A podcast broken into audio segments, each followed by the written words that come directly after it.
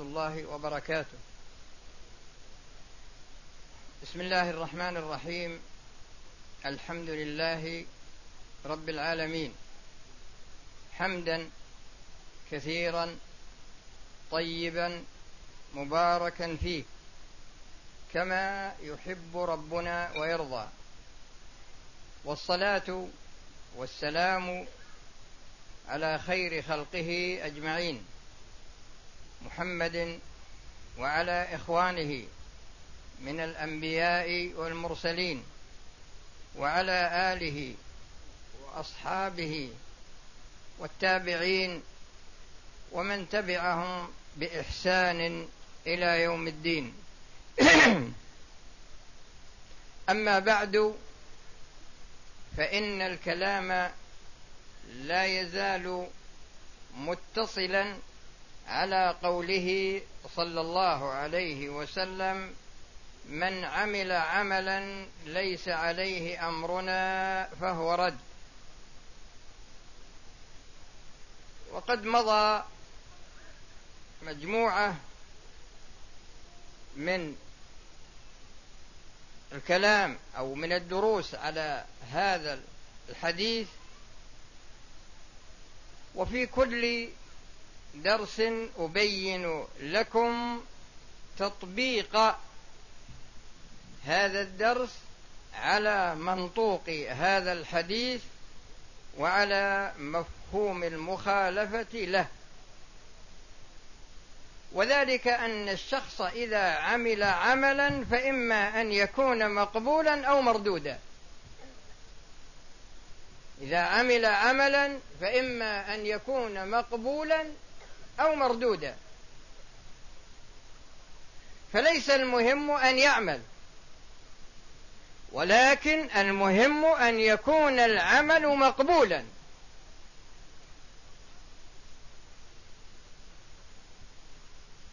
وذكرت في آخر الدروس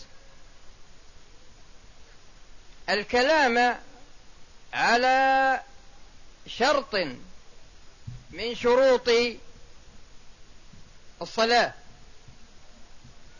وهذا الشرط هو الطهارة. وبينت أن هذه الطهارة تارة تكون مقبولة فيكون الشرط موافقا. للشرع ومقبولا وتارة لا تكون صحيحة وبالتالي لا يكون الشرط صحيحا. وعلى هذا الأساس إذا صلى مع عدم هذا الشرط فإن الصلاة لا تكون صحيحة.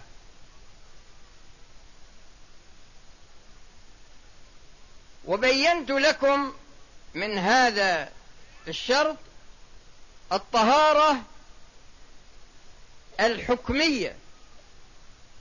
الطهارة الحكمية. وتشمل الوضوء وما يتصل به والغسل وما يتصل به والتيمم. ويتبع الوضوء المسح. على الخفين وعلى العمامة وعلى الخمار. والمسح على الجبيرة هو مشترك بين الوضوء وبين الغسل. وفي هذا الدرس أتكلم لكم على الطهارة الحقيقية. ثم بعد ذلك أنتقل إلى شرط من شروط صحة الصلاة. وهذا الشرط هو الوقت. فأما الطهارة الحقيقية الخاصة بالصلاة فالمقصود منها أن تكون أو أن يكون الثوب الذي يصلي به الشخص ذكرا كان أو أنثى يكون طاهرا من النجاسات من المني من المذي. المني مختلف فيه لكن المذي ليس محل خلاف. ومن الودي ومن البول ومن الدم سواء كان هذا الدم دم حيض أو دم نفاس أو دم حجامة أو دم خارج من أي موضع من مواضع البدن. فالخارج من سائر البدن هذا يكون نجسا. فلا بد من طهارة الثوب ولا بد من طهارة البدن. ولا بد من طهارة المكان الذي يصلي فيه الشخص. فإذا سلم المكان وسلم البدن وسلمت الثياب من النجاسة حينئذ تحققت الطهارة الحقيقية. تحققت الطهارة الحقيقية. وكثير من الناس لا يبالي بالثوب الذي يصلي فيه هل هو نجس أم طاهر.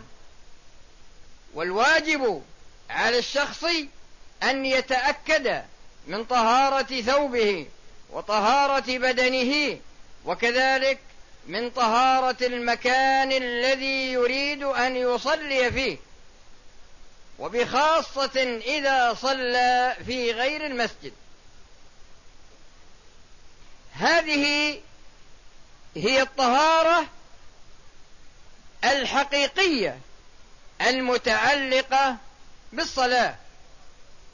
وبهذا يتبين أن الطهارة لا بد لها ان أن الصلاة لا بد لها من الطهارة الحكمية ومن الطهارة الحقيقية.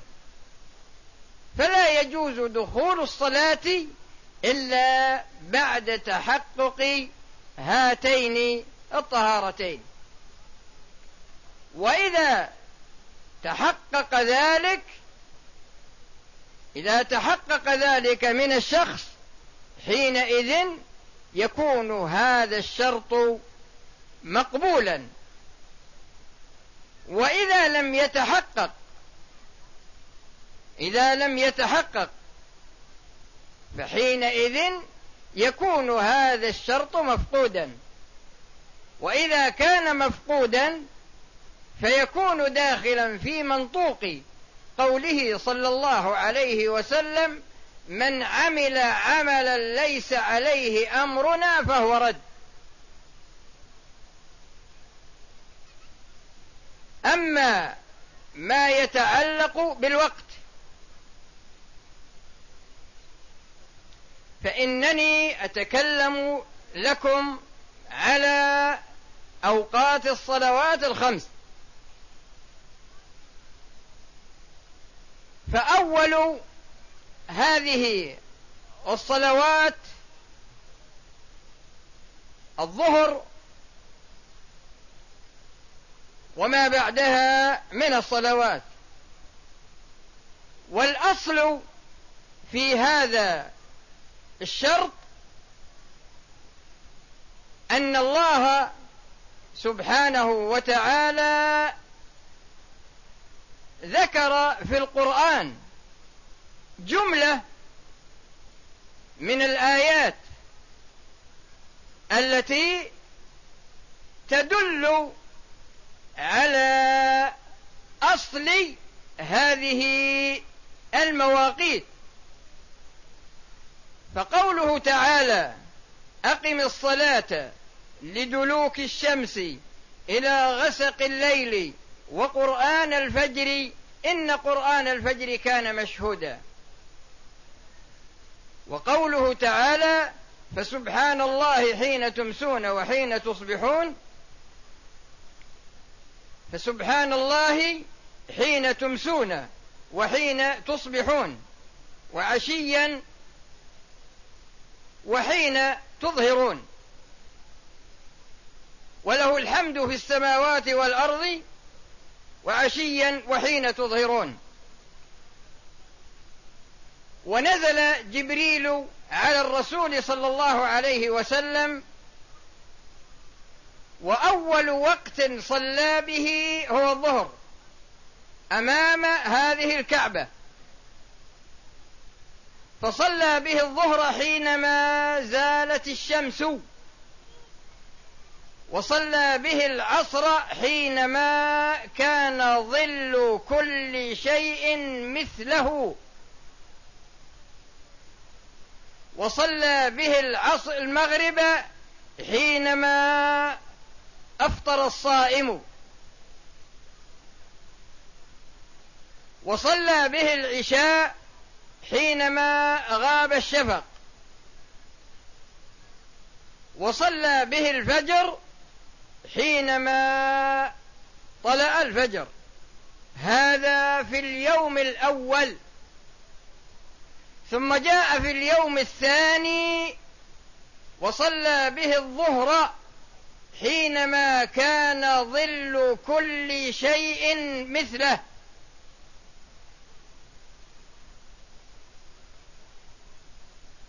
وصلى به العصر حينما كان ظل كل شيء مثليه.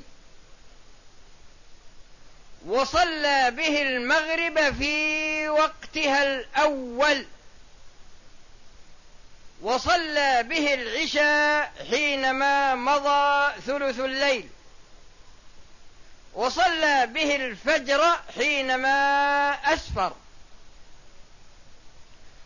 فقال يا محمد الصلاة ما بين هذين الوقتين. فقال يا محمد الصلاة ما بين هذين الوقتين.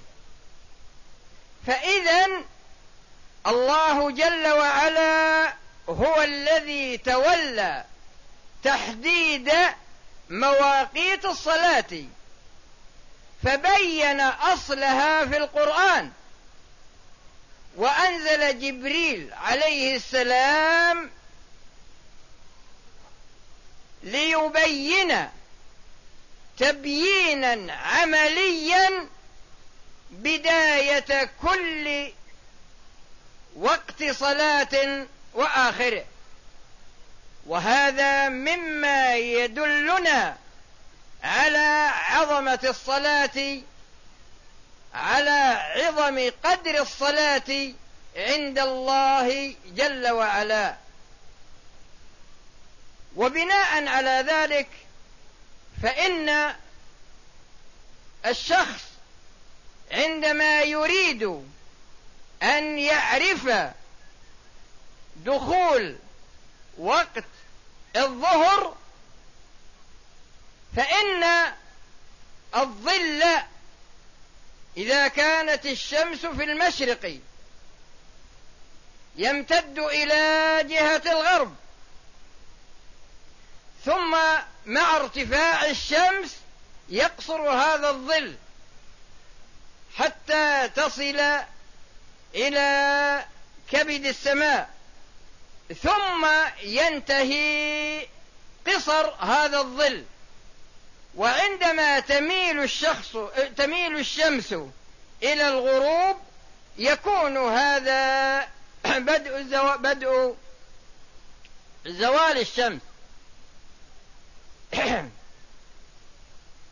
فإذا تحرك الظل إلى جهة الشرق بزيادة حينئذ زالت الشمس ودخل وقت الظهر. وبناء على ذلك فأي شخص صلى قبل دخول وقت الظهر فإن صلاته لا تتأدى بها الفريضة لا تبرأ بها ذمته لأن الوقت شرط من شروط صحة الصلاة. لأن الوقت شرط من شروط صحة الصلاة.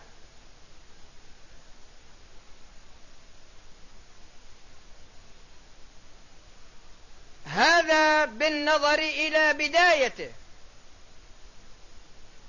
ويتعلق بهذه البداية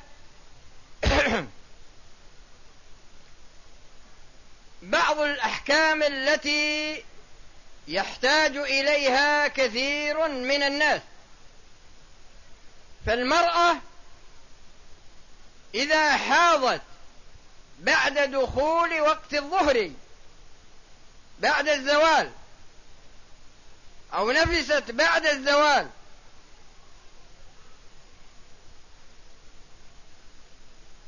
إذا حاضت بعد الزوال ما صلت الظهر. إذا طهرت بعد ذلك فإنها تصلي الظهر والعصر جميعا. تصلي الظهر أربعا وتصلي العصر أربعا. هذا بالنظر إلى البداية.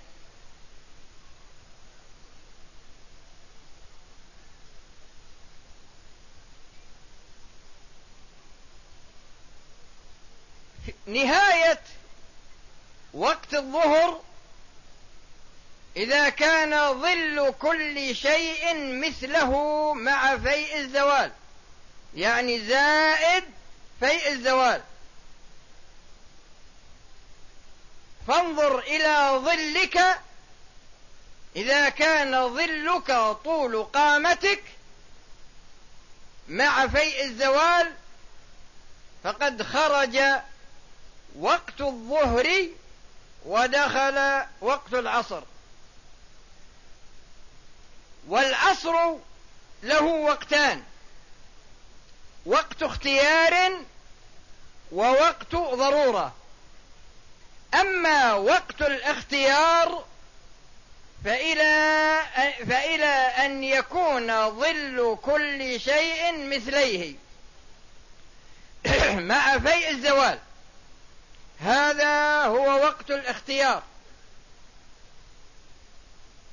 وأما وقت الضرورة فقد بينه الرسول صلى الله عليه وسلم بقوله صلى الله عليه وسلم من أدرك ركعة من العصر قبل أن تغرب الشمس فقد أدرك العصر. من أدرك ركعة من العصر قبل أن تغرب الشمس فقد أدرك العصر.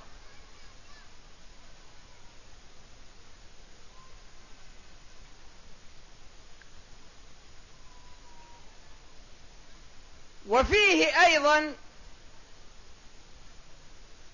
هذا الوقت فيه أشخاص يكون لهم عذر.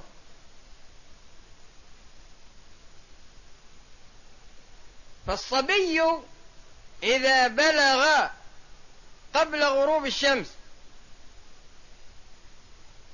والمرأة الحائض إذا طهرت قبل غروب الشمس والكافر إذا أسلم قبل غروب الشمس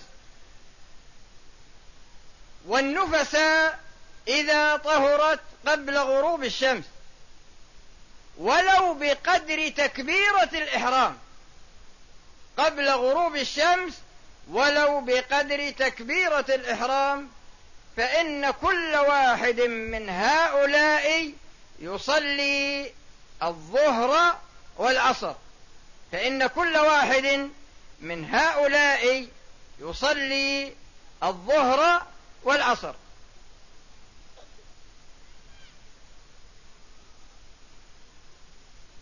وكذلك إذا حصل مسوغ للجمع في الحضر جمع تقديم. لو وجد لو حصل يعني مانع شرعي أو مسوغ شرعي للجمع فحينئذ يكون وقت الظهر وقتا للعصر. أو جمع تأخير يكون وقت العصر وقتا للظهر. وهذا كله داخل في قاعدة من قواعد الشريعة وهذه القاعدة هي المشقة تجلب التيسير.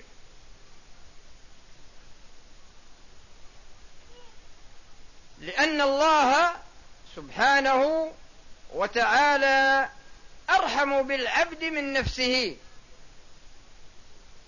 ولهذا عندما يكون هناك مشقة خارجة عن المعتاد ينتقل الشخص من العزيمة إلى الرخصة في حدود ما نصت عليه الأدلة وليس بحسب رغبة الإنسان وما يقوده إليه هواه لأن بعض الناس قد مثلا يميل إلى الجمع في الحضر من أجل راحة نفسه لكن هذا لا يجوز. لا يجوز الجمع إلا إذا وجد السبب الشرعي الذي نصبه الشارع سببا للترخص بالجمع سواء كان ذلك جمع تقديم أو كان ذلك جمع تأخير. فعلى العبد أن يكون على بصيرة من أدائه لهذه العبادة صلاة الظهر وكذلك صلاة العصر. ولا يجوز للعبد أن يؤخر الصلاة عن وقتها متعمدا. لا يجوز للعبد سبق الكلام على أنه لا يجوز له أن يصليها قبل دخول الوقت. صلاة الظهر صلاة العصر إذا كان يجوز له الجمع جمع التقديم. كذلك لا يجوز له أن يؤخرها عن وقتها إلا في حالة ما إذا كان يجوز له التقديم. اي يجوز له التأخير؟ يعني من ناحية الجمع. وكذلك إذا كان الإنسان ناسيا أو كان نائما من نام عن صلاة أو نسيها فليصلها إذا ذكرها لا كفارة لها إلا ذلك. فيكون له أجر الأداء في الوقت لأنه معذور لم يتعمد تأخيرها من قبل نفسه. لكن إذا أخرها من قبل نفسه حتى خرج وقتها وليست مجموعة مع التي بعدها فحينئذ يكون آثما في ذلك. يستتاب يستتاب ثلاثا فإن تاب وإلا قتل مرتدا عن الإسلام.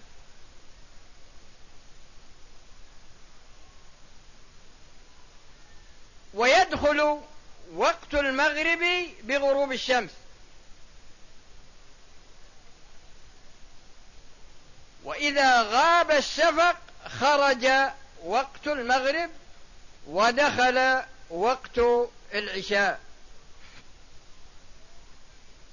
ولكن من المعلوم أن الصلاة في أول وقتها هذا يكون أفضل بالنظر للشخص المنفرد. وهكذا إذا كان جماعة المسجد يجتمعون في أول الوقت. أما إذا كانوا يجتمعون في أول الوقت أو كان يج أو يجتمعون في وسط الوقت فحينئذ العبرة بالوقت الذي يجتمعون فيه. لأن الرسول صلى الله عليه وسلم يعني صلى في أول الوقت وصلى في وسطه وصلى في آخره كما سمعتم من إمامة جبريل له وتطبيق الرسول صلى الله عليه وسلم لذلك. يدخل وقت العشاء ويمتد وقت الاختيار إلى ثلث الليل.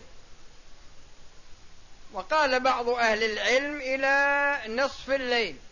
هذا وقت اختيار. ووقت ضرورة يعني لأهل الأعذار. وقت ضرورة إلى طلوع الفجر. فإذا طلع الفجر خرج وقت العشاء. فعلى العبد أن يسارع إلى الصلاة في أول وقتها ما أمكنه ذلك.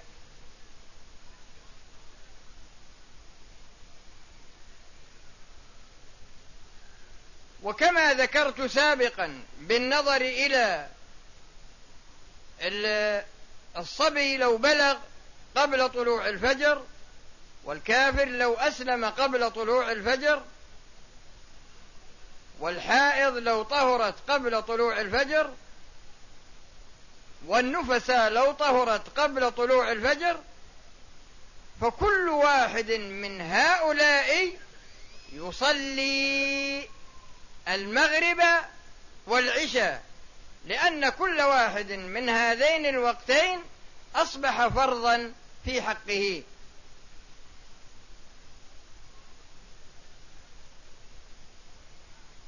وكذلك لو نام الإنسان أو سهى فإنه يصلي إذا ذكر ويصلي إذا استيقظ.